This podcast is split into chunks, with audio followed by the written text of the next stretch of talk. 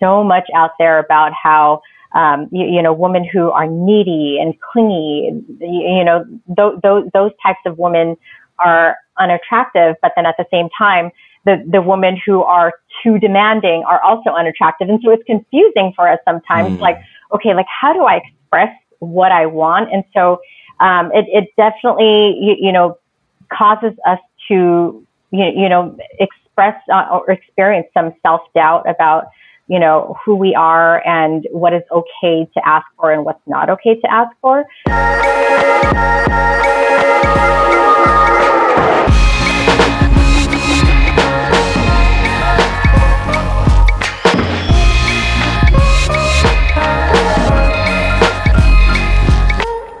Hi, guys. Welcome back to another episode. I'm Leanna. I am Jared. And this is Hello and Goodbye. Yes.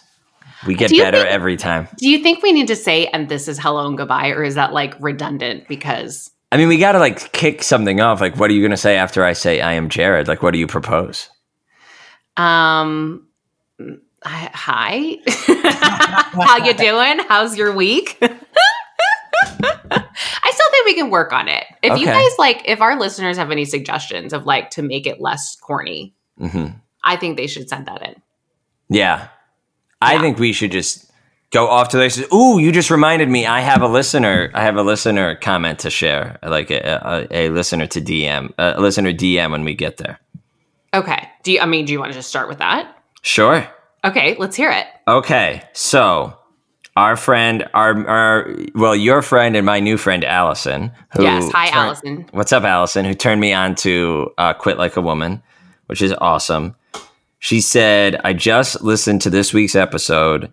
And for the record, if a guy I've been bantering with about wearing a tennis skirt to a tennis date showed up in the skirt, I would think it was hilarious and showed confidence and, and authenticity. Yay! So thank you for that reassurance, Allison. And if you don't know what he's talking about, you can go back and listen to our last episode, which is called Dating Stories You've Never Heard Before, where Jared and I uh, share dating stories that you've never heard before. well, um, thank you for that feedback. You guys are always welcome to give us feedback. Feel free to DM us. You can send us an email, info at helloandgoodbyepodcast.com. Um, and yeah, because we like always want to know what you guys think. And um, except for maybe the don't tell us the negative things yeah, yeah, yeah. I mean, if you want to, like, if you're burning to share with us, like, how annoying we are or something, just just keep it to yourself, maybe. Or or just DM us versus like writing a review about it. Oh yeah, that's true. Yeah. But also, yeah, but like hit us up because we wanna we wanna read your stuff on the air and and talk about it and yeah. just know what what everyone thinks about the topics we talk about on the show. Yes. Okay, well, let's go through a few housekeeping things. Before we do that, I want to just kind of tease this episode. So, we have an amazing guest on today. We did this interview with her a couple weeks ago. Um, and it's just such a fantastic interview about self worth and how that leads into self sufficiency. And um, it was just really, it was very vulnerable, very raw. And I just really appreciated what she had to bring to our listeners. Yes, great episode. Yes. So, um, anyway, that is coming. So, we're going to try and condense our intro a little bit. Um, but uh, new announcement. So, the rating and review contest is back. Oh. Yeah, you don't know about this. So, we're going to do another round of contests here. This one is going to go until December 15th. So, you don't have as much time. And there's only going to be one winner this time. Are we going to wear Christmas costumes? I, I think we should wear ugly sweaters. Uh, okay, I don't have one, but I'll find. Oh, my mom has like seven thousand of them. Yeah. Oh, yes. God, your mom's the best. I know. They're all from garage sales. it's the best. so, guys, on the fifteenth, we will do an Instagram live. I don't even know what day the fifteenth is. Yeah, I mean, you just we'll picked that out. out of the air. Yeah. That's a Tuesday. It is. Yeah. Okay, we'll go live in the evening then. Okay. Yeah, we'll I get together. We'll go live. Yeah. Um, yeah, we'll wear our ugly Christmas sweaters and we'll announce our review winner. So right now, go over to Apple Podcasts, search for Hello and Goodbye, scroll down, give us a five star rating and a review. We're looking for reviews that are out of the box, that are unique, maybe funny, um, sincere, whatever kind of gets your boat floating. yeah. Hey, did did ha- have you sent our previous contest winners their their winnings? I have. So one of them is in um she's out of the country for a while. I Mm. forget where she said she was. Um so when i think she's in egypt actually. But when she comes back then she's going to give me your address. I'm going to send it to her. And then the other winner has gotten her mug and she sent me a picture of it. It's really cute. Nice. And are we out of hats, by the way?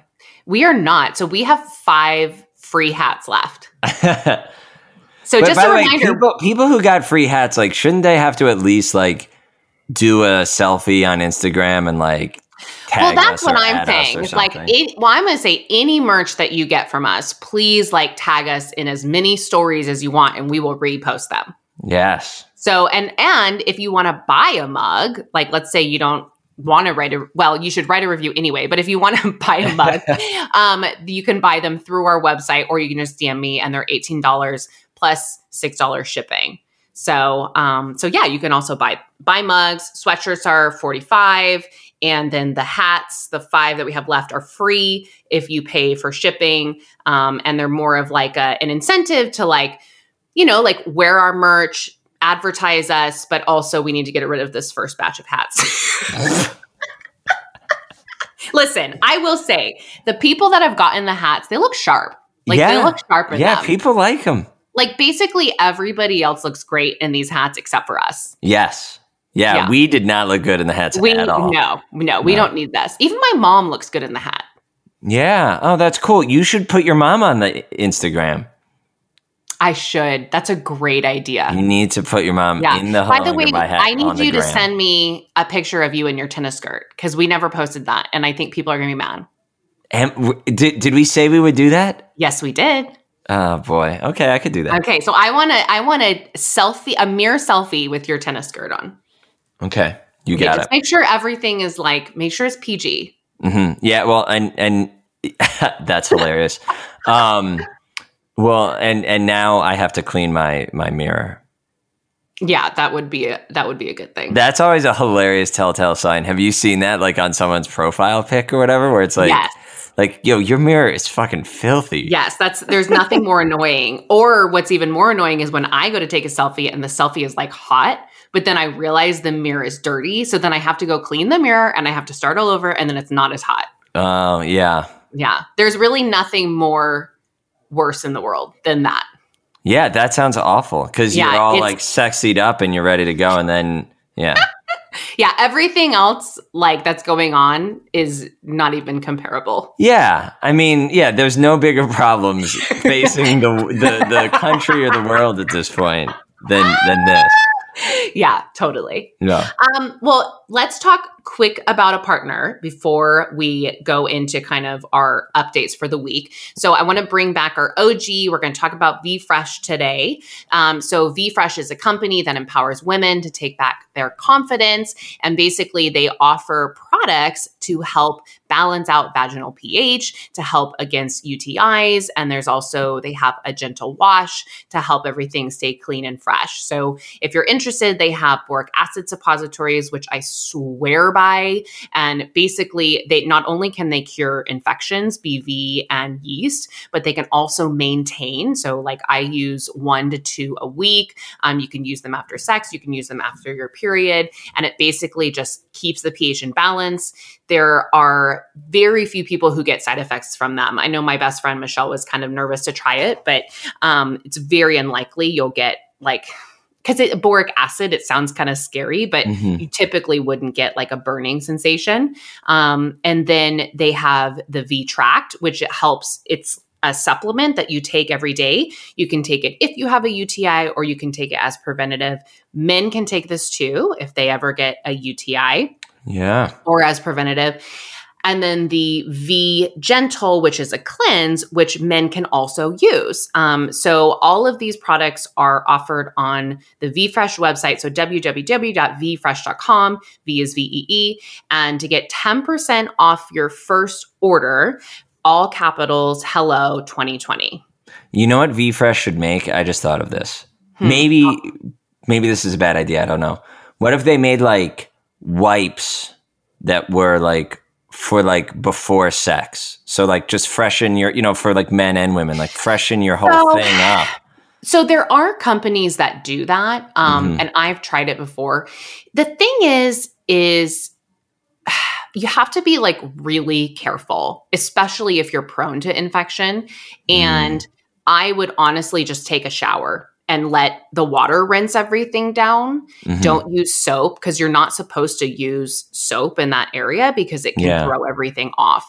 So my suggestion is, and this is what I do, is I just shower before and I shower after after. And I Mm. use I'll use like a little water and kind of like wash it off, but you definitely have to be careful with any kind of scent or smell or anything. Um what you're saying is like it does exist out there, yeah. but I know, especially with VFresh, like Natasha um, Semigo, who's the she's the founder, and we actually had her on the episode, episode 28. hmm Um, she's very like she struggled with these issues for so many years, and so like what she brings to the table are things that have like worked for her, Yeah. and so um, so who knows? Maybe it would be you know something that they'd offer in the future. No, but- I, I think you make an excellent point. I just want to add one asterisk here, like a, like a very important footnote. Dudes, like you can wash your junk and use soap on it, and you should.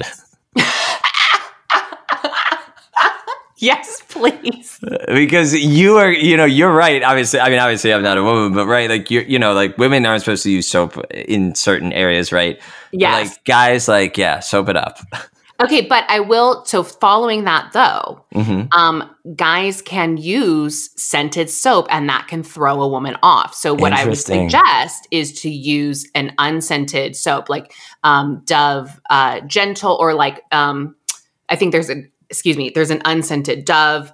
There, uh, we use like an olive oil soap from Mm-hmm. um, from the store, or you could even get this V Gentle, right, and use that. Yeah that's you true. Do i mean yes guys you need to use soap but you do have to be careful. Like i use yeah that's a like, good point. you know like i use free and clear laundry detergent. Like it's if you struggle with this this is like your whole life has to change. So anyway it by the way ladies if any of you guys have like chronic issues like this feel free to dm me or send me an email and i will literally tell you everything i've done that has worked and hasn't worked and i know Mm. everybody's different but it uh, oh man do i know about vaginal health so anyway, on that subject, um, again, if you'd like to get 10% off your first order, go to www.vfresh.com and use capital all capitals hello 2020 and um, yeah, get your product soon. Yes take care of yourself and your body and support Yes. the show at the same time yes. Okay, well, I have because I'm in this bar method challenge Yeah. and tonight is uh bar class number 32 i have to get to 38 and i have until thanksgiving so i'm doing really well but we have to like be really quick it was we were supposed to do this intro on sunday and i had my piano recital and i was like exhausted i had a horrible headache by the end of the day then jared couldn't meet yesterday Mhm. and then, so the only time we had today was the time in between my last piano student and my bar class. Um, so yeah, this you guys were forced to make this short for you guys, really. yes Okay. okay So with that said, Jared, why don't you go with your update first? Okay. So the first uh the first thing I've I've learned about myself this week is that I am turning into an old woman. like but like a very comfortable, like contented old woman. So like uh taking long walks with like with people has become like my favorite thing in the world. Like that's my that's my new pastime like with friends. Also I think like the first date that is a long walk together is like something that should continue to be a thing after COVID ends even. You want to know who takes really long walks with all her friends? Your mom. My 67 year old mom. I know that. Me too. I'm in. I should start going with all the ladies in the neighborhood and your mom Oh, they would love because I'm that. all about some long walks. I think you have to be like a certain age, though. I think you have to be over 50. I guess. Yeah. Yeah. Um. But Before that's you only can be a but streetwalker, Jared. That's true. That's true. That's only a part of it though, because I also like have just found myself when I'm like, you know, done my done work, done my workout, like had dinner, and then I'm like, what am I gonna do tonight? And I I go, I get like all excited. I'm like, I'm gonna light a candle and read my book and like oh my ma- god. and like make a cup of tea. it's like so wonderful. What about a bath? Do you take baths? I don't have a bathtub. That was on my thing. Like that was like Yeah, I that had a bathtub really in my old it. apartment, and I really miss it. I fucking love me a, a good bath. Yeah, baths are great. Yeah, Especially in the winter, like when you just you come home and you're kind of like frozen, and then you put on a bath and you light a candle and you like some soft music and and you Yeah, get the bathroom better. like really hot and steamy, so you're just like. I also like to bring a, a cup of tea into the bath, so I'm going like hot water on the outside and hot water on the inside. you also can't eat like chocolate past a certain time of the day. That's true about me. Yes. Yeah, so yeah, yeah, I'm very I mean, sensitive to caffeine. I drink decaf coffee. Mhm. You yeah. yeah. it's yeah. I, Yeah, I'm officially an, an old lady. So you're an old good. woman. Yeah. So, okay, other thing is I wanted to ask your opinion on this. So, Okay. I had been talking to somebody that I met from an app and lovely person. We had had like two we had had two like in-person dates, both of them long walks by the way. Um and in between those we had had two like pretty like long and deep conversations, right? hmm And so I was like, I'm digging this person. Like, you know, we have really good conversations, whatever. And um, and after like our second like date, like long walk date, I was like, um, huh, I got kind of an interesting vibe. And so, you know, the next time we talked, I was like, hey, I'm just curious. Like, I want to like just make sure we're on the same page about like, um, you know, like what we're doing here, like what we're interested in, like blah blah blah. And she at one point, like as we were talking, you know, she was like, "What do you mean?" And as we were talking, she was like, "Okay, so I guess this is kind of like the like DTR, which stands for like define the relationship." And I got like offended. What? I know, and I was like, "No, no, no, this isn't a DTR. This is like," and and I said, "This is a what are you interested in?" Yeah. and and it made me like sort of second guess myself because I'm like I'm, I don't need you to like declare that you have feelings for me or that you're not talking to anyone else or whatever. And she was kind of like, you know, I, I think her answer was like, well, I don't know, you know, like I, it could be friendship or like maybe it, it might be something more or whatever. And I was kind of like, well, I'm, you know, I was like, I'm, I'm interested in you. And, and so if, if, if like you're not like interested in that, then like I would want you to like let me know. Um, and then, and I kind of was like, and then I'm, I'm not sure that I would want to like hang out and spend a lot of time together, you know? Yeah. Yeah, I think that's fair.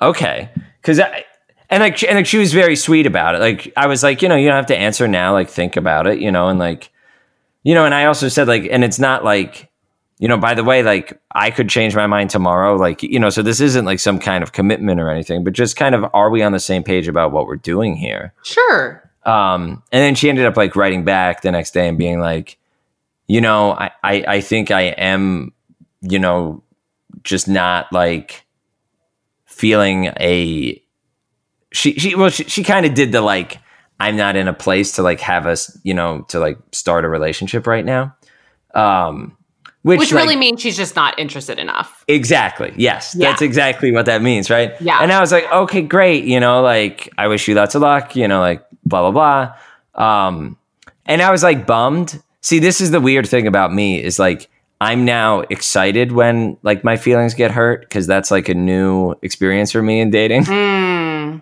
you know?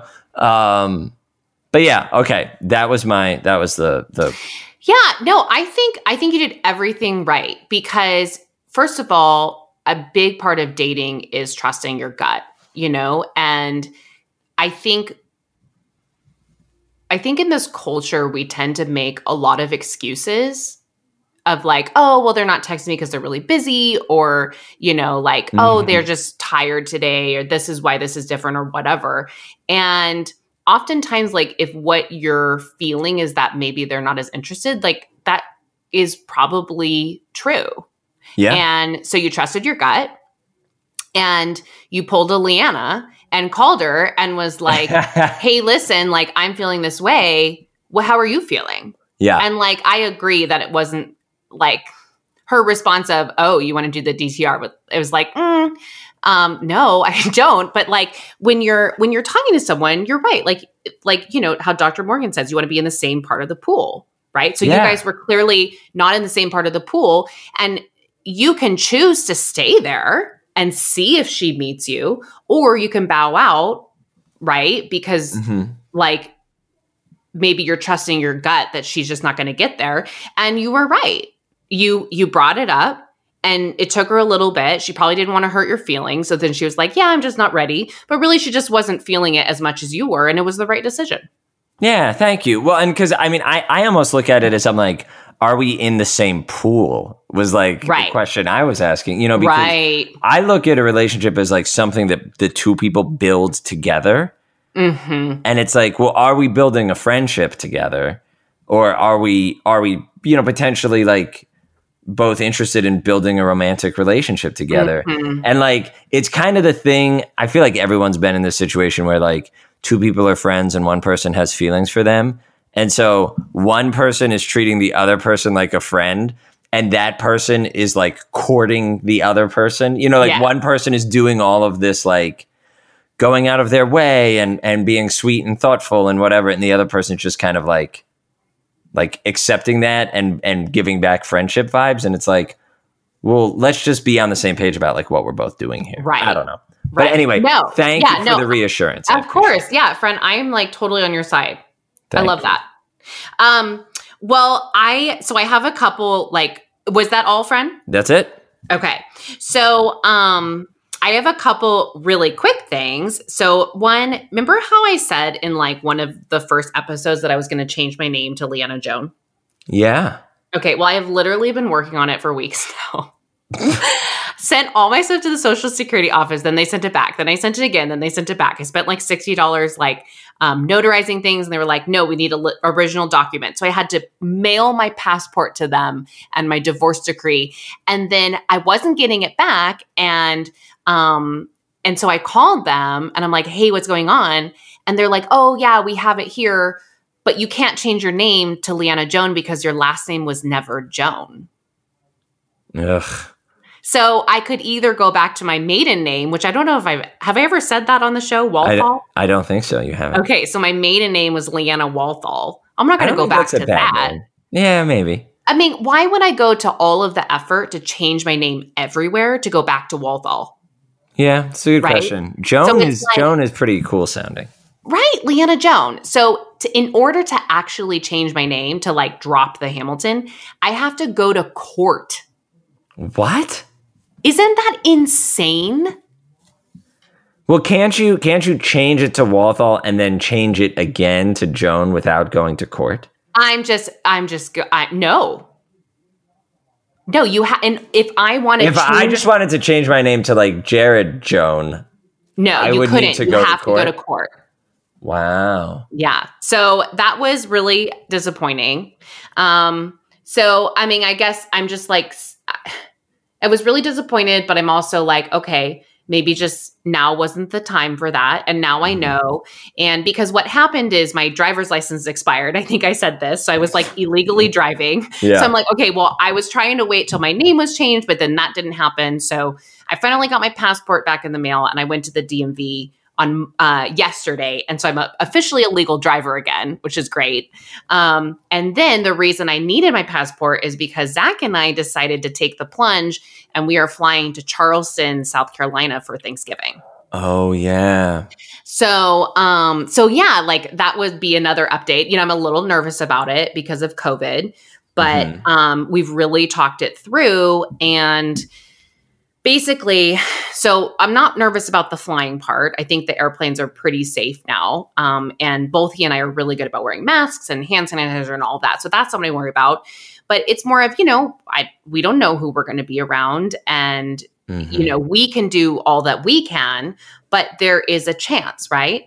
So I talked with my parents and they're like, just go have a good time. And when I come back, we're going to quarantine at his place. So I'll go mm-hmm. virtual with all of my teaching and we're going to go get like two to three COVID tests, make sure we test negative before we come back. And I feel like I feel like that's kind of how it should be done, you yeah. know, like yeah. and and that's why it spread so quickly is because people aren't doing that.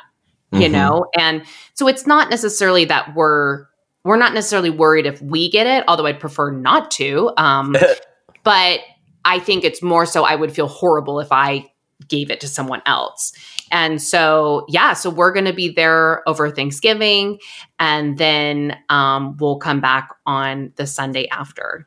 So okay, kind of crazy. I'm like, I'm kind of nervous about it, but I also feel like I don't know, like when is it time to kind of I don't know. I don't know. It's just like such a hard thing. It's so hard. It's so hard. And like, you know, yeah, people need to like live their lives. I mean, I I flew in July, which was another time where rates were going crazy and yeah. I felt like I'm like, oh shoot, am I being irresponsible? Like blah blah. blah. And you know, I talked to family that works in medicine and stuff like that, and um, ended up going. And I think, you know, it's hard because you want to live your life. You hope everyone's going to be responsible, and you all are. The two of you are doing this in the most responsible way. And so, I, you know, I think I think do it try to be safe and like but also try to be in the moment and, and enjoy your time when you're yeah. there you know? Yeah i appreciate that. And i um it's funny i was talking to someone and i was telling him you know i was nervous and i'm like what if people judge me? And um he was like well just tell them because like i think you can be in a room of like 30 people or whatever it's a funeral. And he's like just tell them you're having a funeral for the turkey.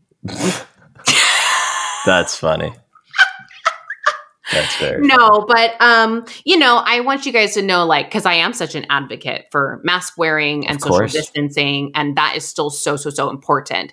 I also understand though the importance of like when is when is it that we you know have to to get back to our lives and i think that it's slowly been a process and i think it's going to halt again here soon like I think um, there's probably going to be some lockdowns coming up because yeah. the rates are increasing so fast. And the good news is, is South Carolina is like not even on the map for like increasing cases.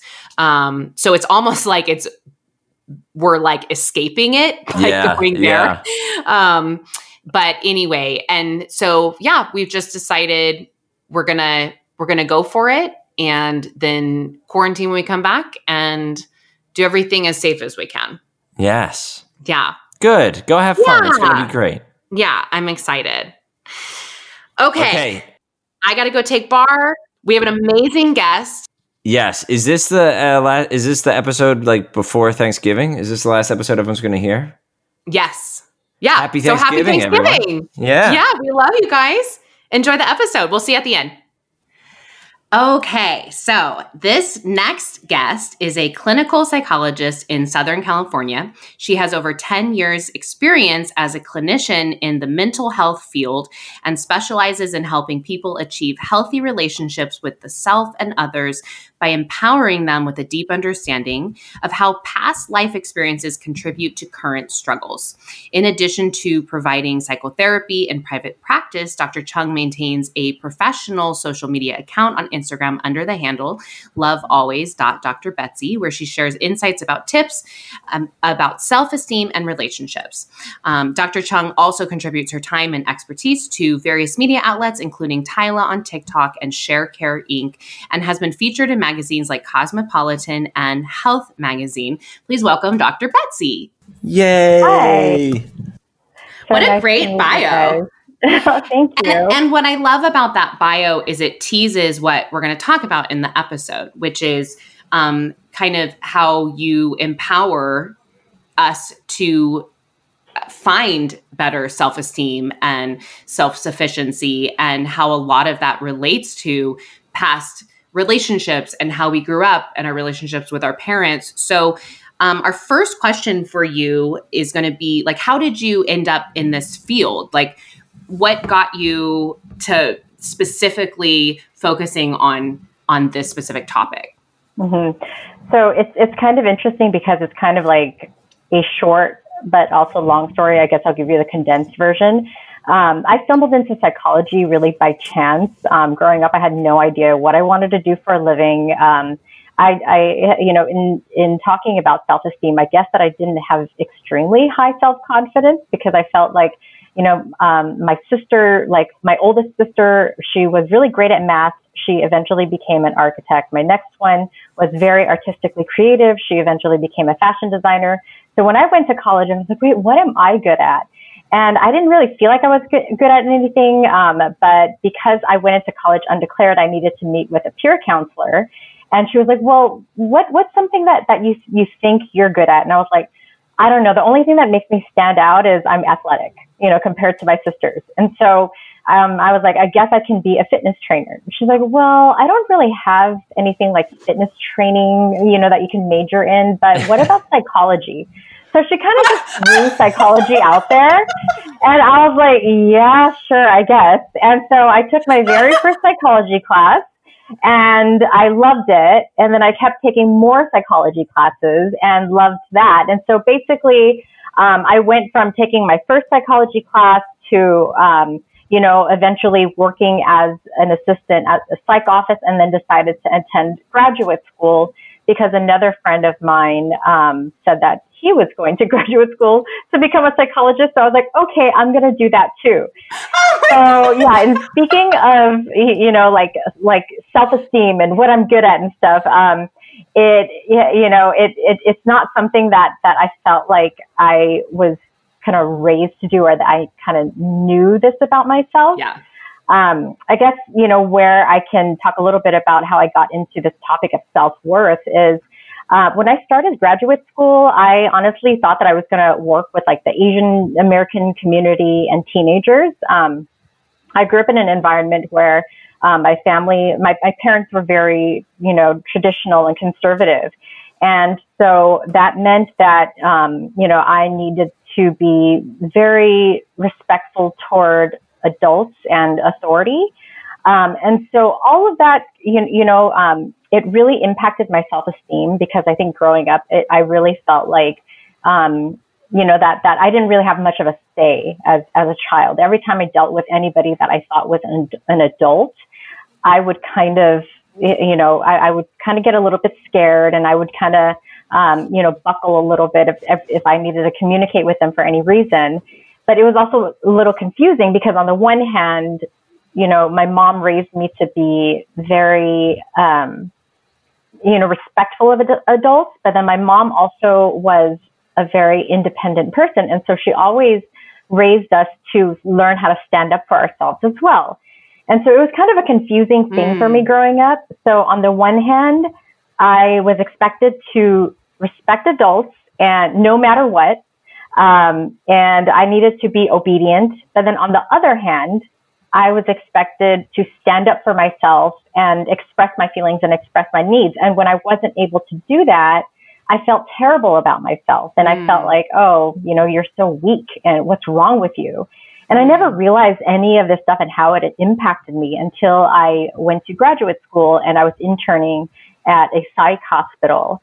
And um, I had this exchange with a, um, I had I had this exchange with a, a um, uh, staff member there. He was, uh, you know, it's funny. I, I was about to call him an, an adult. But the truth of the matter is, I was already an adult, but he was older than me, and um, and and what had happened was he ended up, you know, kind of scolding me in front of a client, mm. and I didn't know what to do, and I just kind of froze. So when I talked to my supervisor about it later on, she said, you know, you sometimes come off a little bit sheepish. And when she said that, I was like, oh my God, what is that word? Like, that is so humiliating. She called me sheepish. Like, that's the last thing that I wanted to hear. Wow. Um, but then one of the things that she said after that, she said, um, you know, have you ever heard of assertiveness? And I said, no, I don't know what assertiveness is. She's like, look it up. Mm. So I went home that day.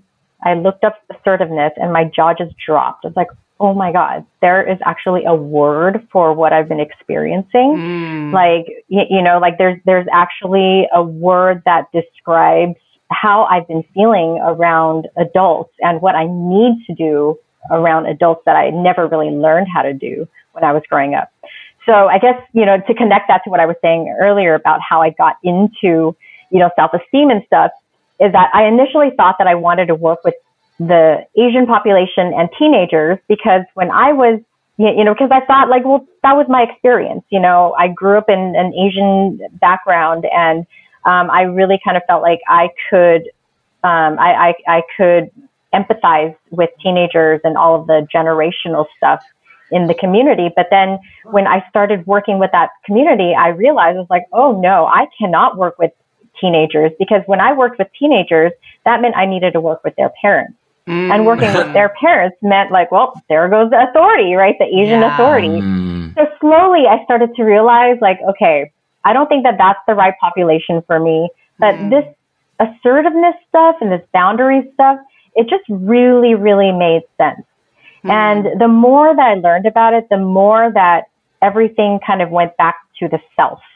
You know, like that I actually did have power to stand up for myself. I did have power to, you know, express my needs and that my needs were just as important as anybody else's, regardless of whether you're an adult or not.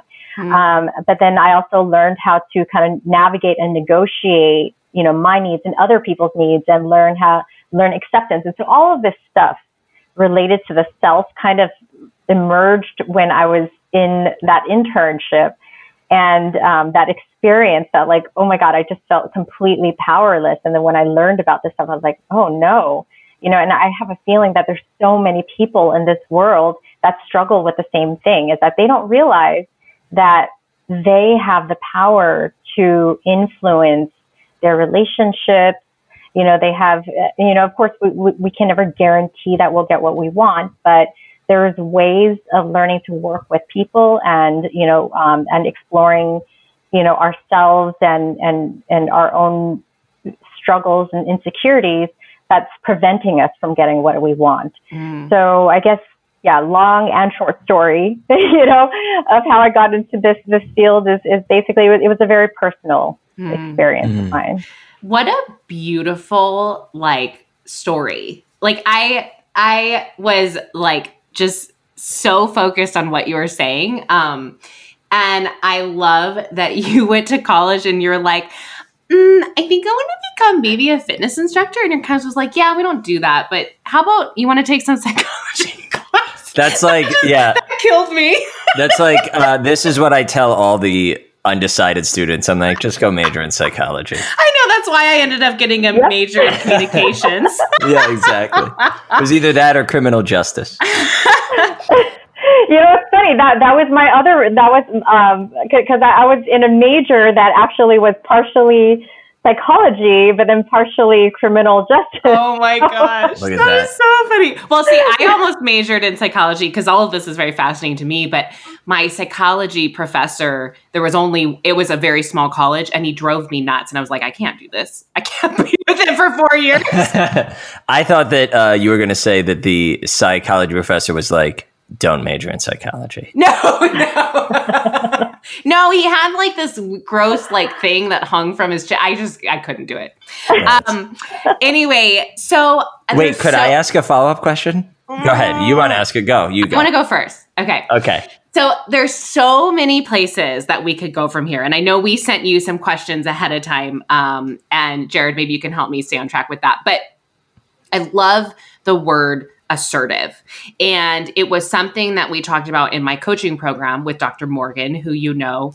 Um, and it's something that I think women don't learn as much as men because mm-hmm. we're in a society where we've grown up and we've you know seen through the patriarchy that we aren't necessarily allowed to be assertive. And if we are assertive, then we're known as bossy or bitchy or whatever it is. So, can you maybe explain assertiveness to our audience and like what that would look like for uh, for anyone, men or women, um, and in maybe specifically in relationships? Yeah, assertiveness is basically just our ability to know what we want and communicate it in a direct way. You know, and I, I agree with you. I think that women who are assertive tend to be characterized as, um, you know, unfeminine and intimidating, um, and and all of these, you know, negative words that cause us to think that it's going to make us unattractive to men. Mm-hmm. And so when it comes to dating, I think that that's why women tend to struggle so much is that they have this picture of, you know, what a woman is supposed to look like and what mm-hmm. it takes in order to attract a certain type of man that they want. Um, and there's, there's so much out there about how, um, you, you, know, women who are needy and clingy, you, you know, th- th- those types of women are unattractive, but then at the same time, the, the women who are too demanding are also unattractive. And so it's confusing for us sometimes, mm. like, okay, like, how do I express what I want? And so, um, it, it definitely, you, you know, causes us to, you, you know, express uh, or experience some self doubt about, you know, who we are and what is okay to ask for and what's not okay to ask for. So I think that assertiveness really is, you know, it's, it's a way of saying like, well, my needs actually do matter. Um, society is wrong that, you know, we shouldn't have, be able to express our needs and society, um, you know, is wrong about the fact that, um, I want too much just because I express a need. Mm. Uh, because the problem with that is that if we don't express our needs, then we don't get them. We don't mm. get them mm. met. If mm. we don't mm. get them met, we're gonna get them met in other ways. Mm. You know, it's it's it's not like just because we don't express a particular need that somehow this need is going to go away. So, for instance, if we need you know attention and we don't express that need for attention, maybe later on we're gonna become upset and we're gonna get angry and we're gonna complain to our partners. You know, you never pay enough attention to me versus, hey, I'd really like to talk to you about this you know, can you can can you give me a couple minutes? You know, so so I think that um, assertiveness is very important in a healthy relationship because it's just it basically just puts everything on the table. It's like this is what I need from you, mm. um, without having to kind of beat around the bush and try to get these needs met in another way. Mm-hmm. And assertiveness is a huge part of self esteem and self worth. Because when you feel like you're worthy of getting what you need, then you can be assertive and ask for it. Absolutely. Yeah. Jared, go ahead now. Sorry, I. No, you're great. No, no, actually, that this leads perfectly into the question I was wanting to ask anyway, because I, I kind of want to go back to that moment where you're in your internship and the supervisor sort of um, kind of chastises you in front of someone, right? And, and what I related to in that is, you know, um, I mean, obviously, I'm a man, so I have like a whole other set of privileges, but also, I I always grew up and was someone who like sort of shrank, especially when other people would get loud, you know, or get angry around me. Like I would have that freeze reaction, you know, and uh, so I sort of like was kind of projecting like that onto you a little bit. And so for me, like I remember being almost thirty and really doing the work of dealing with that. And and before I did that work I felt like the pattern for me was having that freeze reaction and then like later on being like resentful and like mad at myself for like wait why didn't i say something? Like i was right here. Like i had every right to you know? And like so i'm curious like what was that what was that like for you before you kind of underwent this change? And like how what was the work like for you to actually like make that change in your life? Yeah that's so relatable what you just said because that's exactly what I would do. Every time somebody would somehow violate a boundary of mine, um, or every time I would kind of shrink, I'll later on beat up myself for it and I'll think like, oh, you know, you should have said this, you should have done that. And that's kind of where I was talking about with my mom, where on the one hand, I needed to be respectful um, and obedient of authority. But then on the other hand, she did teach me to stand up for myself. You know, it's just I didn't know when I should and shouldn't stand up for myself. Mm. And so I think that a really big part of my work um, in learning to become more assertive is that um, I needed to recognize that I was an adult, you know, that I was no longer this little kid that needed to, um, you, you know, just, just allow adults to do whatever they want to do and, um, you know, and, and behave however they want to behave, and that I just needed to keep my mouth shut because I was this kid. You know, so it's kind of funny. Like before, like even even now, you know. So as you're asking, how did I start working on this? I'm still working on it all the time. I mean, even even before when I was talking about the story, and I said I almost called this staff member an adult. I was like, wait, no, you see, like, so it's like my mind is still reverting back to like, oh, this is how you're supposed to act when people are older than you and these authority figures. And so what happens is that you know we start to experience these threat responses in our bodies whenever you know we feel like somebody's towering over us and what needs to happen is that I've learned that I, I don't need to respond right away to everybody. Um, I've also been practicing, you know, certain responses um, to people if I'm not, you know, comfortable I guess, responding to them immediately. So if somebody says something to me and, you know, I'm, I'm never going to be able to expect what they're going to say. And so what I'll do is I'll just remind myself, like, okay, you don't have to say anything right now. And it's okay to come back later to talk to this person mm. and, you know, and, and, and let them know how you felt in that situation versus just feeling like you needed to have a perfect response every single time. So I think that when it comes to self-esteem, you know, it, it has a lot to do also not not just what happens to us when we're dealing with people, but how we talk to ourselves afterwards. Hmm. You know, like so so part of this process of becoming, I guess, a stronger me was just being compassionate with the fact that, like, well, you're not a fighter, you know, um, and just because you stand up for yourself or not stand up for yourself, it doesn't mean that you're weak. Um, and so it, it, it was really a new way of being able to look at these situations and talk to myself so that I'm not just constantly beating myself up for not being able to do what I was actually taught not to do when I was mm. growing up. You know, so that self compassion is huge. Yeah, I love that. And it's I love that you said like like you allow yourself, like, you don't have to respond to that right away. And I like that for me, but in the opposite way is I can be hot headed and I'm very direct and assertive. And, um, and I've gotten to, I mean, well, okay, hold on, except for around men. I think that I, I kind of shrink around men. Um, mm-hmm.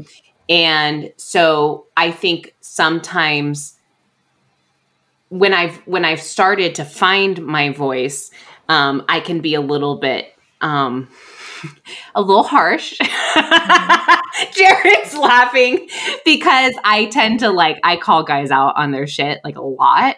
Uh-huh. And in the past, like I've given them like lectures and like this. I even like just a very like brief, quick example. Like I've got this in my I rent an office space downtown, and um, there's been this huge noise that's coming into the office space, and I've been complaining about the noise ever since I moved in five months ago and just been like, hey, listen, there's a rattle, there's a rattle, there's a rattle.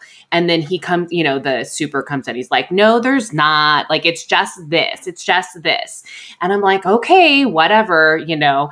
And finally, the rattles to the point where you can't even hear the other person talking. And I'm like, hey, you need to come in here. And he's like, mm, isn't this just the same noise? And I'm like, no, something's wrong. You need to fix it, you know. And so then I finally got to the point where, like, why is he? Why is he it's almost like he was gaslighting me because he didn't want to fix it and so uh-huh. he's like no this is normal and i'm like I can't even hear myself think. So anyway, he goes up to the roof and there's like a belt that's about ready to break on this like machine. And it's like if I hadn't of uh, complained for 5 months and now I'm like okay, I'm not going crazy. Like for five months, this noise. Anyway, that's like just me really venting about the situation that I've been going through. But, but also, I felt really um, proud of myself for being very firm with him and not letting him tell me, no, this is just, and I'm like, no, it's not. Like, please go look, like go fix it. And I promise you, if I were a man, like, and this goes back to like men, woman, that wouldn't have even been a conversation. Mm-hmm. You know, mm-hmm. yep. I mean, maybe, maybe, but I mean, I would say generally, yeah. So, um, so let's go into a little bit of, um, like specifically talking about self worth now, and it, maybe just generally.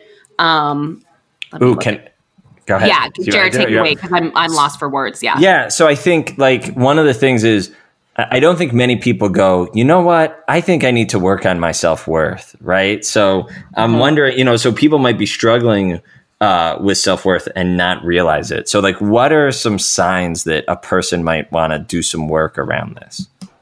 Yeah, that that's actually a really really good question because it's so true. Like when we grow up in a certain way, we don't know to ask questions. You know, so when we when we have low self esteem or you know or low self worth or anything like that, we just assume that that's just the way that life is and that's just the way that people are and um, you know and, and we don't really question it until somebody comes into our lives and says like huh it sounds like you don't really trust yourself you know so some of the you know signs that we might be struggling with self-worth um, can be seen in the ways that we um, kind of um, talk to ourselves and the way that we treat ourselves in comparison to what's going on around us. So, for mm-hmm.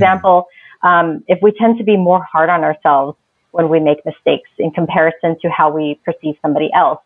Um, one of the, the analogies that I, I, love to use is, for instance, well, not really analogy, but um, you know, I, I like to have my clients envision, you know, if you were a little child in your kitchen, and let's say you grabbed a jug of milk and you spilled it, what would your mom say to you?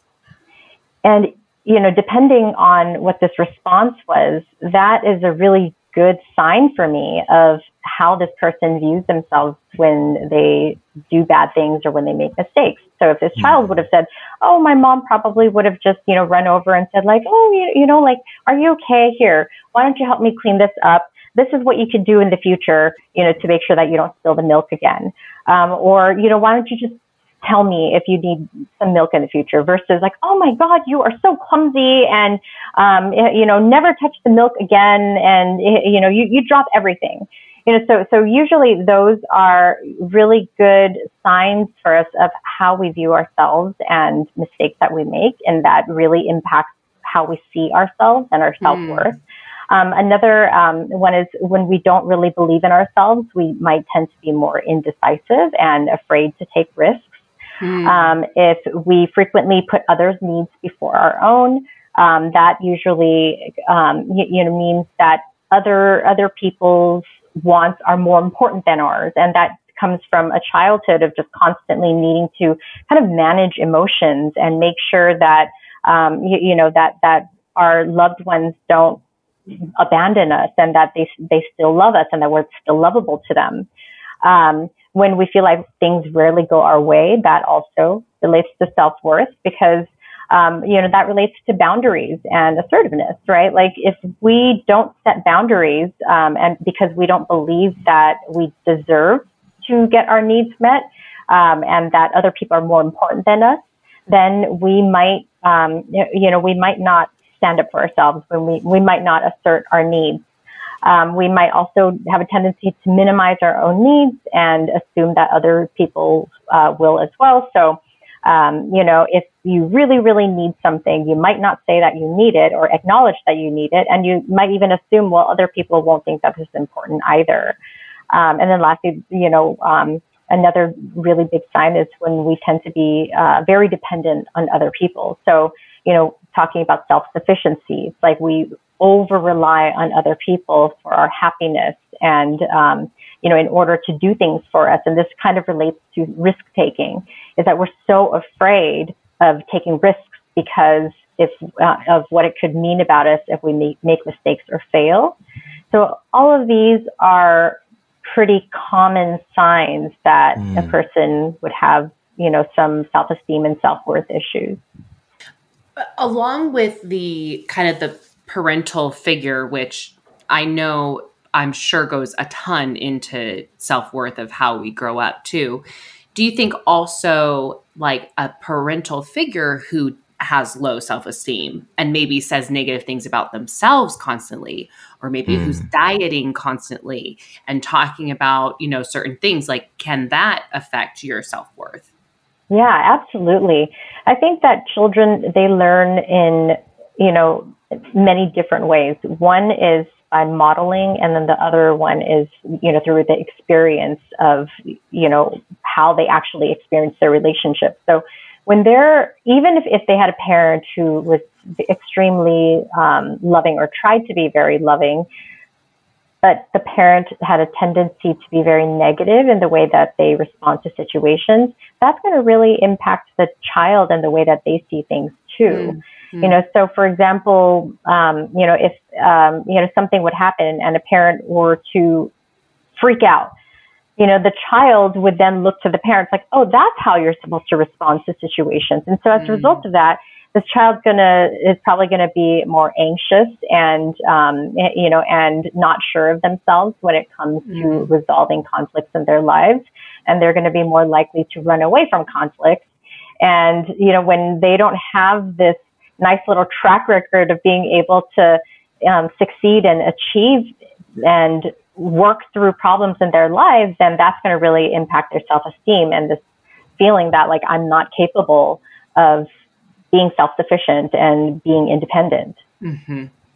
So that hits super close to home. Jared, does that hit close to home for you too? Mm-hmm. Yeah. Um, so how does that then go into dating, right? Because if your your self-esteem is low, well actually, okay, let me say this. What what do you think the population of, of the population, don't you think all of us are kind of struggling with self-esteem, self-worth, especially in like social media world today and like what the beauty standards are and like all of these expectations that we have on ourselves like do you think everybody's struggling with it to a certain point? Like, are there people that aren't struggling with this? Mm-hmm. Honestly, if you were to ask me, I think that every single person in this entire world needs some, you know, can benefit, not need, but can benefit from some sort of help in, in you know, self esteem and the way that they see the world and navigating the world. And that is mainly because we live in a world with a lot of different people. You know, we can't always predict, predict who's going to come into our lives, and we need to learn how to respond to situations um, in a healthy way and be able to um, just never, uh, just just navigate the world um, in ways where it, you know, where we can feel strong and um, not allow problems to negatively affect us, you know, in a very extreme way. So um, I, I do think that every single person in this world, you know, can really benefit from, you know, just just yeah, learning how to um, improve the way that they see themselves and um, um, and and how they communicate with other people, I guess, mm-hmm. um, and how to be in relationships with other right. people. Yeah. Yeah. Which leads which is a great lead into the next question is like, how does this show up in dating? You know, mm-hmm. if you have low self-esteem or low self-worth, how does that look like when you, you know, start when you meet someone? Yeah. So in terms of dating, I think that our low self worth a lot of times can discourage us from taking chances with people that we want to be with because we don't think that we're good enough. Mm-hmm. And so, um, you know, if we, let's say, you know, have a certain standard of like, oh, this is, you know, the kind of partner that I would really want. And we actually meet this person that seems to fit a lot of these, these qualities that we're looking for. The lower that our self worth, the less of a chance that we're going to either pursue it or even if they, you, you know, even if this person comes and asks us on a date, we might not really trust it. You know, mm. so this mm. idea of having low self-worth and, and low self-esteem, it really, it's kind of like the self-fulfilling prophecy. And we're just constantly looking for evidence in order to prove this correct, you know, this belief that we have. So if we believe that we're not that great, you know, then we might just, you know, and, and, and a partner comes and tries to ask us out, we might just assume like, oh, this person's just being nice, or oh, it's because they don't really see who I am. Hmm. You know, and how that could later impact us is it could cause us to feel like we need to put up a certain front, right? It's like, oh, wow, this person's actually showing me attention. Then I'm going to have to look this way. I'm going to have to dress this way. I'm going to have to pretend that I don't want this and pretend that, it, you know, and, and so what it does is it causes us to show up in a very inauthentic way because we believe that who we actually are is not worthy enough. Um, and, and, another big thing I see a lot in dating is that it really intensifies our experiences with rejection um, when we have low self worth. Mm. So um, we might become hypersensitive to any signs of rejection. Um, so maybe if this person that we went on a date with you know, in the very first date, they seemed extremely interested and into the in, into the conversation. But let's say on date two or three, suddenly this person, uh, you know, is uh, it's like, oh, hmm, he didn't want to hold my hand today. That must mean that he's starting to pull away. Mm. Um, and you, you know, we all, and then we have a tendency to kind of take it really personally mm. of, well, what could that mean? Like, oh, well, yeah, it, that makes sense. You know, he he he's just not interested in, in, in me anymore, and that's what's happening. And so, what ends up happening is that you might back off of the relationship and feel like, yeah, this is probably not going to go anywhere, and you know, and so when things like that happen, it really prevents us from getting the person that we want. Mm-hmm. Yeah, I mean, uh, so, uh, well, I was going to just say really quick. So, Jared's face lit up with some of the things that you were saying. Jared, what what struck you? Uh, I had, yeah, I had an experience when I was like 17 years old that I like really like fell for somebody and had like extremely strong feelings for this person, and like I was like the the the beliefs I had about myself at that time is like I was like a, a like I was like a fucked up kid. I came from like a fucked up family and I would like go out and like drink and party and stuff like that. And this person that I fell for was like she was like super smart and and she was like uh, like I like like one of like the good people, you know? Mm. And and there was like it's there was like this very dramatic scene the way it played out where like there was a moment and I totally just kind of bailed out and because I was like, I'm too fucked up to be with this person. You know mm. what I'm mm. saying? Like, like she, like, why would she ever want me? That kind of thing. And I was like, like heartbroken, like destroyed. Mm. So, like, as you were saying man. that, I like really related to. I have, I have like a really intense uh, example of that in my in my life. Yeah. You know what's funny is that you're probably exactly what she needed. Hmm. Could be. Um, oh yeah, that's that's like so sweet. I have one more comment, Jared. It's really funny when Dr. Betsy is talking. You and I both go, hmm, at the same moment. well, okay. There was also a moment, Leanna. I'm curious what what thing did Dr. Betsy just say that you related to? Because I have a couple of guesses. well, I mean, I think my thing is I just always think I'm going to be abandoned you know, uh, it, but I I don't know. And Jared, you you you know me really well, so you can pop in here. I don't know how much of that is self worth, and how much of that is just trauma that I've been through. Mm-hmm. Like, are those things related? Because I feel like I'm a pretty confident, self sufficient person. You know, mm-hmm. I've always been pretty confident, but I also think it, it and we talked about this in um, last week's episode with Dr. Um, Fedrick that it, it, you know, it can be kind of a front for me to come across as this like boisterous, like really confident, self sufficient person. But really deep inside, like I'm really a sensitive soul and my feelings get hurt really easily. And I just don't feel like I can really show that sign of it because that's too like vulnerable almost. Mm-hmm is that a self-worth thing or is it like i guess i don't i don't know do you kind of understand what mm-hmm. i'm i'm just not really putting yeah. my words together well yeah i think that our issues with self-worth are trauma responses mm. you know like we went through something in our childhood that caused us to believe that we're not lovable enough to have the attention of these people whose attention that we really, really need. Mm. You know, so um, when you talk about, you know, um, uh, uh, talk, talk about your self worth, um, you know, I think that where what it really is is that I'm not that interesting. I'm not that great for somebody to want to stick around in my life.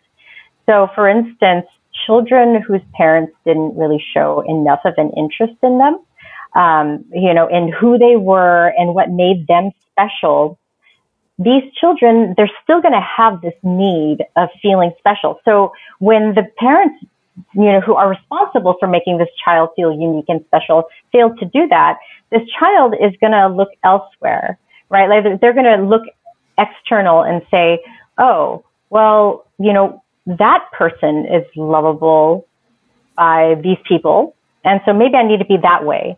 Mm. Or, oh, mom likes me better when I don't cry. So when I have needs, I'm just not going to say anything. Um, or, you know, maybe even when you get a little bit older, you talked a little bit about social media earlier, right? And, and mm-hmm. self esteem. We might look at, you know, popular Kardashians. It's like, oh, you see, they drive that car. You know, they have those shoes. So I want those things too, mm-hmm. so that I can be just as worthy. You know, mm-hmm. so I think that, um, you know, all of this, you know, really comes from, you know, having this childhood of just not really feeling special and important enough to not be abandoned. Because if you really think about it, if a child was super, super confident in who they were and they felt like, oh, I am really special and this is what makes me special, then they're not going to feel like somebody else can take their place so easily. Mm. Right. So if I'm this really, really good person, or I have this really special relationship with this one person that cannot be replaceable, then I'm not going to worry that this person is going to ever abandon me. Mm. You know, and I think that that's where vulnerability and intimacy come in in order to contribute to security is security is like it's this feeling that these people no matter what are going to be reliable in my life. I can count on this person to not abandon me, regardless of what they see me as or what, what they see in me. You know, so I can be as flawed as I want, and this person is still there for me. Mm. Right. And so as a child, you know, again, like when, when a parent can kind of show interest in us, um, and so even if we make mistakes, the parent is able to say like, oh, it's okay, sweetheart, just keep going. You know, like let, let's try this way you know, this child is going to feel like it's okay to take risks because if I take risks, this person still has my back. Mm. But a child who didn't really, you know, get that kind of um, that that kind of support from their significant relationships. Um, let's say the child, you know, again that that milk incident that I that I uh, shared earlier. Um, a parent that yelled at a child and made them feel bad about making mistakes, this child will be afraid to take risks in the future. And not taking risks will contribute to them, you know, never really learning to grow at a pace that is, you know, similar to that of everybody else. And for them to be able to um, feel self-sufficient to do things, um, they're always going to feel like they need to rely on other people in order to you know, to, to, to feel like they, they aren't going to make mistakes and they, um, that they're going to be able to maintain these relationships in their lives, right? Mm-hmm. Because mistakes equals abandonment. Mm-hmm. Yeah, so again, I, I think that this issue of self-worth, it really is a trauma response mm-hmm. from our childhood relationships and kind of just having caretakers that really didn't know how to respond to mistakes that we would make, how to um, foster um, our uniqueness in order to make us feel extremely secure in the relationship. Mm. Mm. Yeah, that's pretty spot on. I, I love that. Yeah. Well, and I love, you know, when you just, when you were te- giving the sort of spilling the milk example earlier, it just struck me how much the, when we're children, how adults talk to us like becomes yeah. like like directly the voice that we talk to ourselves with. Yeah. You know, um, you know, of like, oh, you're clumsy, you're in everyone's way, whatever it is, right? Like that kind of thing. Um, I'm curious, uh, Dr. Betsy, because of the, and I know this is a little bit of a tangent, but because of the conversation we had with Dr. Frederick last week, you know, as you were talking, something I related to is when I was like a teenager, I think because I didn't feel really good about myself, um, my sort of defense was to build this like costume, right? To build this. It was it kind of like the way I think about it. I was like stepping into like an Iron Man suit that looked like a angsty, trying to be cool teenage boy, and uh, and so I'm I'm curious like one and what's nice is there's there's a lot of aspects of toxic masculinity that like I think a lot of young men learn to emulate. You know, like uh, not particularly caring about things. You know, like trying. You know, like. Mm-hmm. Uh, not being particularly like nice to other people, probably just like pursuing women without like actually caring about them or being, you know, nice and a good person towards them. Um, and I still carry around like a lot of shame for that part of my life. Um, but I'm curious, like, what is the difference between the way people can sort of build up this like fake ego self? You know, because like a lot of times when people hear self esteem, it's like, okay, well, we're supposed to tell children that they're wonderful all the time and, and everyone wants to be special. And, you know, there's like a lot of criticism of that. And so the mm-hmm. conversation we had last week was about like narcissism. And, and so I'm curious, like, h- how do you sort of disentangle those in your work? Yeah you know, kind of, um, I, I wanted to connect this to something that Leanna asked me earlier about, you know, do you think that everybody needs self-esteem work? And this is kind of what I thought earlier. I forgot to mention it, but um, the truth of, of the matter is, is that narcissists, they actually are like very wounded on the inside, you know, and that's mm-hmm. very, very different from self confidence. Hmm. And I think that, um, you know, so true self confidence is not somebody who, you know, only hears positives about themselves. And, um, you, you know, true self confidence means this almost ability to trust yourself to get through situations. Um, trust yourself to be able to get back up and still move forward and succeed in life versus this need to kind of behave in a certain way to look like you're confident. Mm-hmm.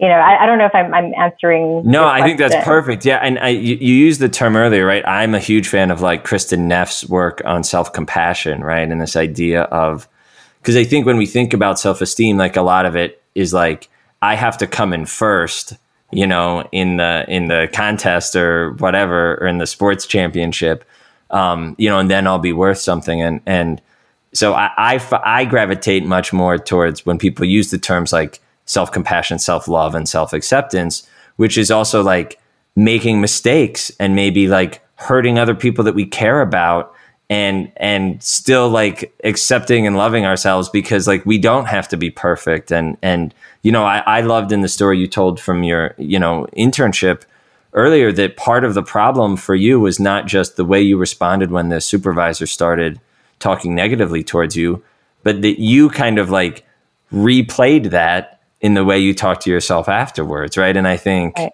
Yeah, and and so I, I I know that that's been an important shift for me in my life was realizing like the difference between those two things.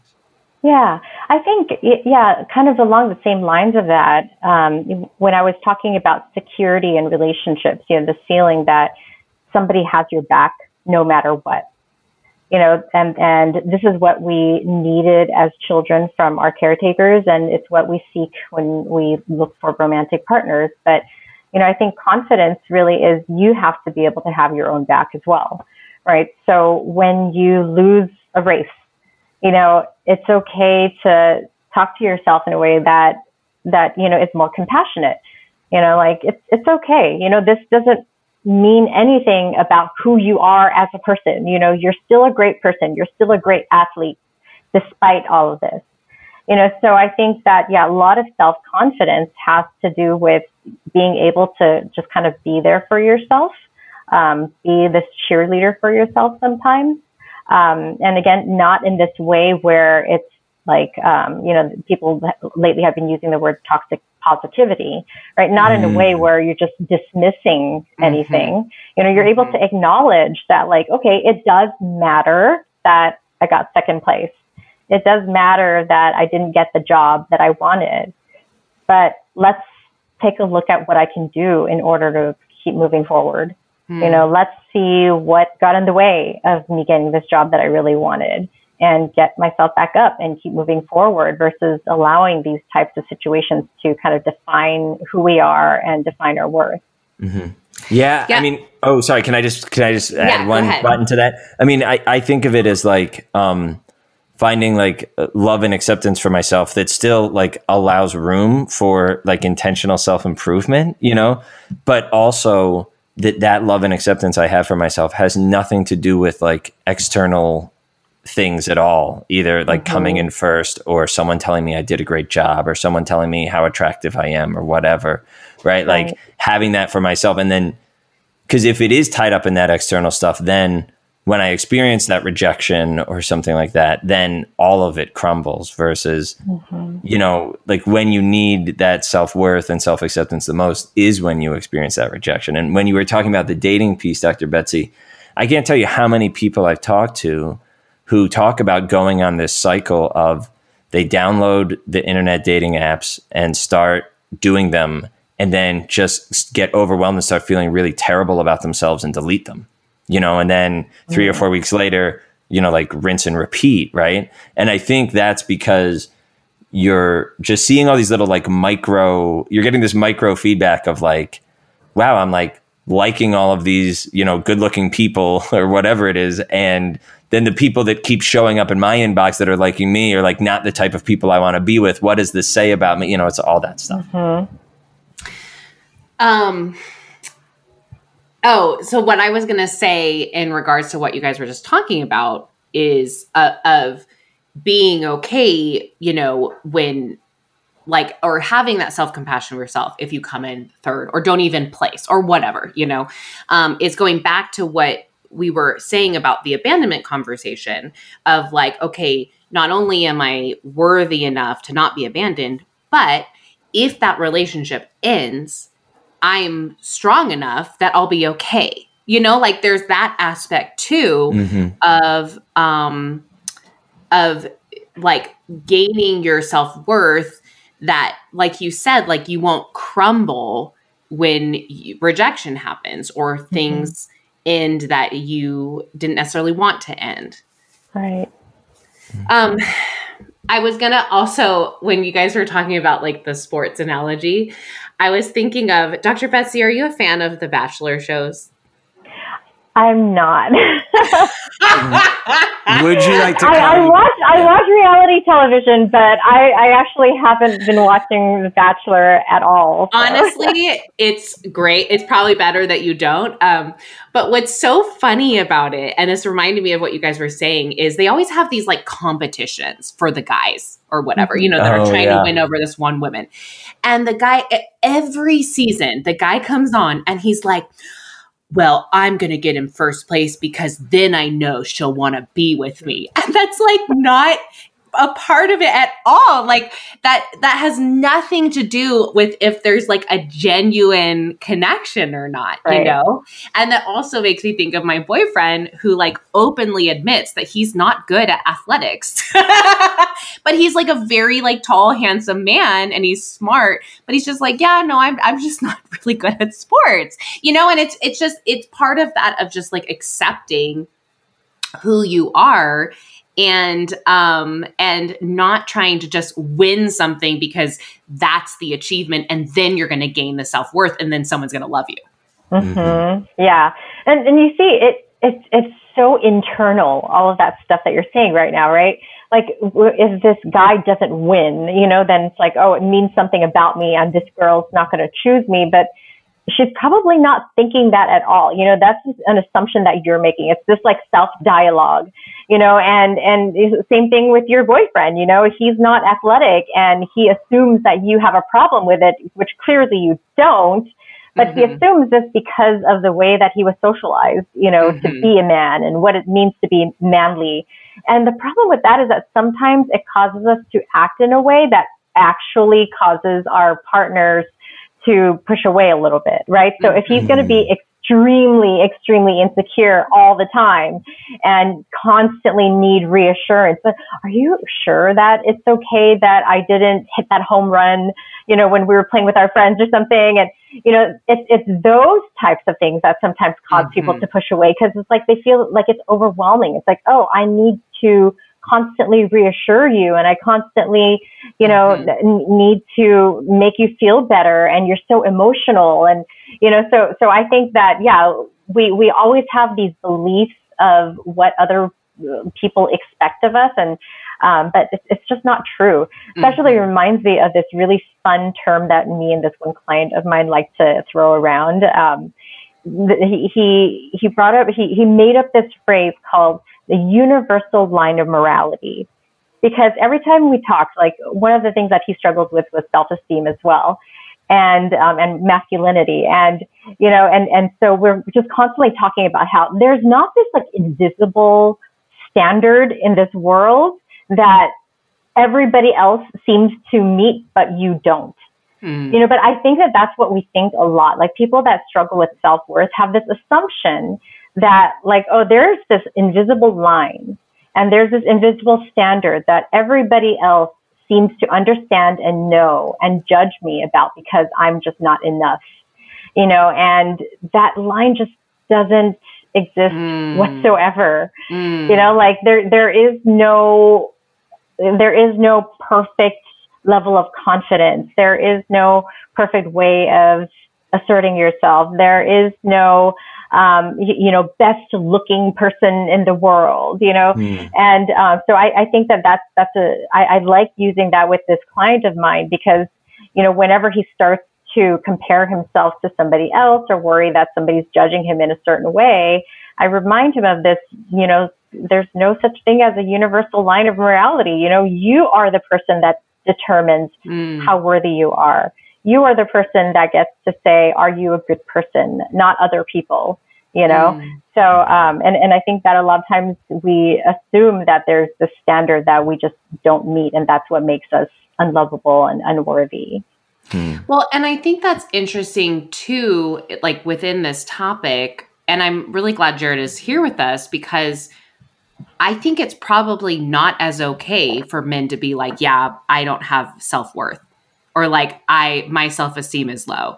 And and um, maybe I I miss said something about Zach, but Zach is totally fine that he's not good at sports. Like that's what I love about him. He's like, yeah, whatever, I'm not good at it, you know. But I think in a culture where men are supposed to be really athletic and really built and they're not supposed to cry and they're not supposed to have feelings like it must be a lot harder for men to even come into that place where they're like, yeah, okay, I think I do need to work on my self worth. Mm-hmm. Jared, what do you have? What are your thoughts? Yeah, I mean, I, I think you're spot on. There's so much, like, uh, you know, as Dr. Betsy was talking, I was just thinking, like, uh, uh, you know, relating for myself and all teenagers, but maybe perhaps especially like teenage guys, when you're in that like coming of age place, there's so much like, okay, so there's this ideal of like being cool, and if you're a guy, like being like eh, like manly, you know, or tough, or like whatever adjective you want to use, and so many guys I've talked to, and so I think it's a pretty universal experience that you feel like that being cool and tough and manly is coming natural to every guy around you, and like you're having to fake it and doing a really shitty job of faking it. And holy shit, if people find out that I'm faking it. If people saw the real me, I, you know, like no one would ever be my friend. I would be a laughing stock, right? All of these things. And so you're kind of walking around in this like paranoid place all the time of like, wow, everyone else just gets this and does it naturally. But meanwhile, all these other guys that you're assuming like are just naturally cool and manly, they think they're the only ones faking it too. Yep. Right. And everyone is doing that. Um, right. Yeah. Yeah, yeah, and and and I think that that that perfectly describes that universal line of morality, right? It's like you just assume that you're the only uncool one and that you're the only one that's trying so hard to to look this way and you know and and to be like all these other guys when like all of them are doing the same thing as you are you mm-hmm. know? So yeah, and, and I feel like the, the most popular people tend to be the ones that are actually more confident in themselves because they, um, you, you, know, because they're they're different, they're unique. They embrace their uniqueness, and I think that a lot of people mm-hmm. look up to that. You know, mm-hmm. but then when we're kids, like we just always think that we just want to be like everybody else. We're so mm-hmm. afraid to stand out. But the truth of the matter is, is that, you know, like when uh, for for example, I'm, I'm kind of thinking of my my niece right now. My niece is six years old, and um, my sister really, you know, fosters her uniqueness, and and she's extremely popular with friends, and she's kind of the leader amongst her friends because she's not afraid to take risks. You know, mm-hmm. whereas other you know, people who don't have as high of self-esteem and whose parents didn't really take much of an interest in, you know, who they were, they're scared to take risks. They want to, you know, follow somebody. They want to be like somebody else. You know, it's like, oh, I'm going to be like this little girl and act like this little girl because everybody loves her, you know, and so, um, you, you know, and so we end up becoming more followers. And then again, it impacts the self esteem again. It's like, oh, yeah, I'm not that cool. And, um, you, you, know, and, and I need to be more like, other, like other people. But the truth of the matter is, is like what you need to actually be is you need to be more like yourself. Mm. You know, if, if you want to be cool, like you need to be more like yourself, not more mm. like other people. Mm. I love that.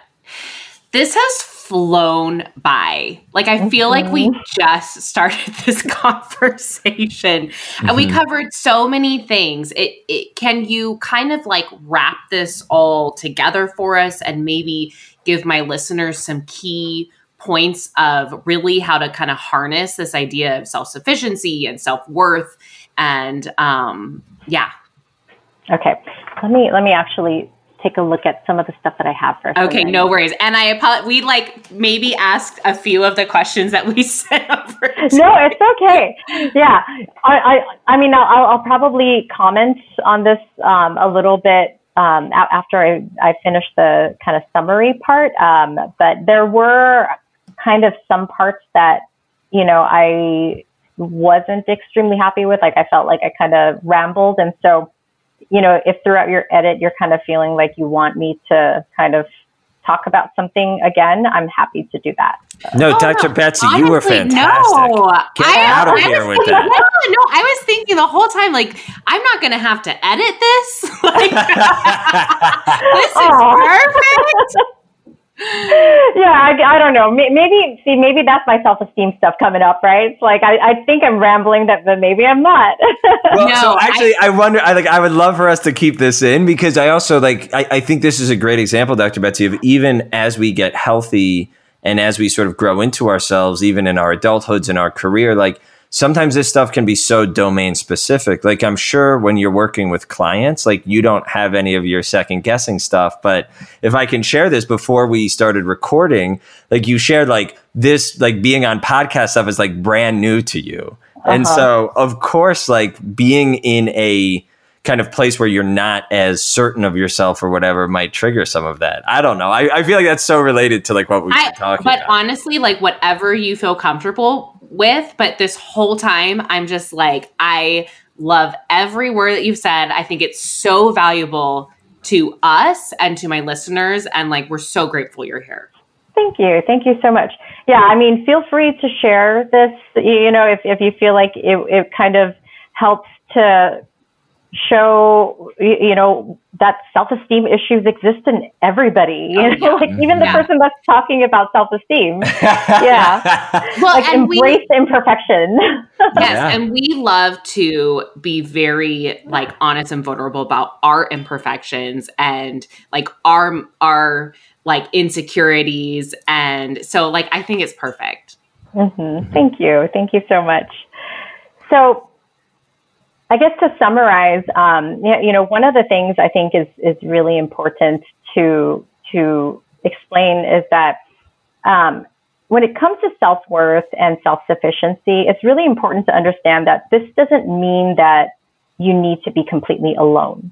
Mm. You know, um, I think that a lot of times we have this assumption that self confidence and self sufficiency means that we are absolutely independent um, and and that we don't need anybody to you know make us feel better. And um, we don't need anybody in our lives in order to to um, go through things. And that's really not the case. I think that for me self-sufficiency really is you, you know and, and um, self-sufficiency really is our ability to take care of our needs using whatever resources that we have accessible to us mm. you know in a way that is effective and efficient so, um, you know, what that means is that we need to be able to, um, you know, take care of our own feelings, take care of our own needs, but also learn to allow other people to be there for us as well, mm-hmm. because that's what true security really actually is.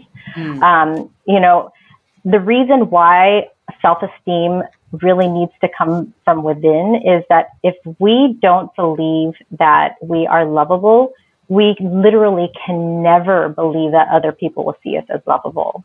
Mm. You know, so if we personally view ourselves as worthless, we're not going to be able to receive love from a partner uh, because, you know, it, it doesn't make sense to us. You know, like we can't empathize with that. So our partner can tell us all they want.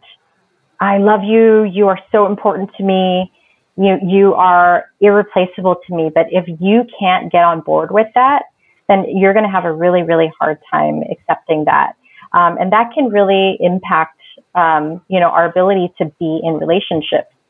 So in the end of the day, I think that the most important thing um, in terms of how to work on self-esteem and self-worth is we need to learn how to be more vulnerable and accept ourselves understand that you know, our needs are okay, who we are is okay, and to not be afraid to show that to the world because the only way that we can develop that security that we're looking for is to be vulnerable. And one of the things that I like to use to help clients understand vulnerability from, I guess, the way that I see it is um, if you imagine that I were to like kind of cut your face off and take your face off and you could see everything inside my brain, right? Like all my thoughts and my needs and my feelings and my fears, um, my intentions, all of that. You know, that's what vulnerability is, is that if somebody is able to see all of that about us, but still want to be in our lives, that vulnerability can lead to security. Mm. You know, and that sense of security can eventually allow us to feel more self-sufficient so that we don't constantly worry about abandonment and we don't have to um, we don't have to experience those attachment wounds every time we sense any sort of danger is that because we trust that we are good enough to deserve the love that's in our lives and if we think we're good enough, then we'll see that the other people think that we're good enough. And as a result of that, yeah, we're not going to feel like they're just going to abandon us with every little thing that we do. You know, mm-hmm. so I like to use um, my relationship with my husband, for example. One of the things that I noticed, we've been married for about three years, we've been together for about eight years now. And one of the things that I noticed about my relationship with him is that there's a side of me that nobody else in the world knows. Not even my mom and dad know this particular side of me. It's this super, super silly side that, you know, I, I, I talk to myself. I say weird things to him. Um, and, you know, and, and sometimes I even ask him, is like, am I annoying you? And he's like, yes, you're annoying me. And those kinds of exchanges actually feel very securing to me mm. because I know he's not going to leave me. You know, I mm. know that even though he's annoyed at me, he's not going to leave me. I know that even though he sees this weird side of me that I'm so afraid that everybody else are going to judge me about, I know that he's not going anywhere. And that's what true security is. You know, and with true security, with the fact that I know how different and special I am to him because I know that no other person in his life you know, has shown this side of themselves to him, then I know that he's not just going to want to walk away from the relationship so easily. You know, I know that there's something special about this relationship between the two of us and the way we interact um, that that makes it so that he's going to be there for me no matter what. You know, and I think that that's true security and true self confidence and self worth. Hmm. Hmm. Oh, so beautiful. I know we told you in the beginning, we're like, oh, no, we're not going to go over an hour. And it's like over an hour. That's okay. This was, this was a lot of fun. You guys are so fun to talk to. Oh, I'm so glad. Well, we're so happy you joined us. Um, tell our listeners where they can find you. Um, if you are interested in following me on Instagram, I post a lot about relationships and self esteem. Um, and my handle is lovealways.drbetsy. Um, and if you're interested in reading about any of my work or perhaps even working with me, you can come to my website at www.drbetsychung.com. Love it. And uh, Dr. Betsy, you and your husband are invited to come watch The Bachelor with me and, and, and Leanna's mom anytime you have a standing open invite you know, I feel like I should watch it because like there's like so many therapists write about it on Instagram. But the thing that I actually love to watch is I love watching 90 Day Fiance and Married at First mm. Sight. Mm. So maybe after I finish all of those different spin-offs that they have, yeah. I, I, I think I'll, I could start watching watching The Bachelor. it's just so interesting the social experiment of it of just watching. Like same thing with Married at First Sight, 90 Day Fiance, Too Hot to Handle was crazy. Like just yes. seeing that these people are, you know, what they deal with, and like this is life. And I mean, it's produced too, but um, but anyway, yeah. Okay. Well, thank you again. Um, we love you for coming on here. You're amazing, and we'll talk to you soon. Thank you so much, guys. Of course. Okay. Well, thank you, Dr. Betsy.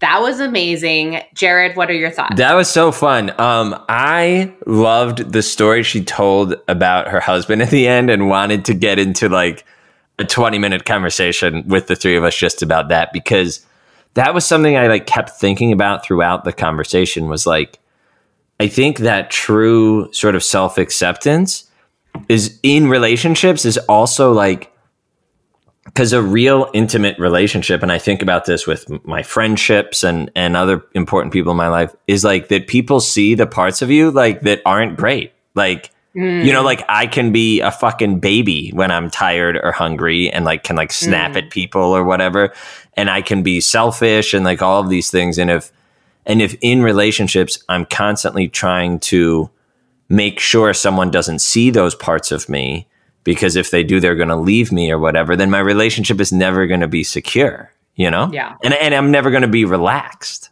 Yeah. No i love that. I love that so much because it's true. I yeah. mean when you're in a vulnerable relationship with someone they're going to see all sides of you. Yeah. And if you're not in a if you're hiding that vulnerability and you're kind of showing up to the relationship and working really hard just to be this person then you're never going to experience that intimacy and you're going to be exhausted. Yes. Yeah. Boom.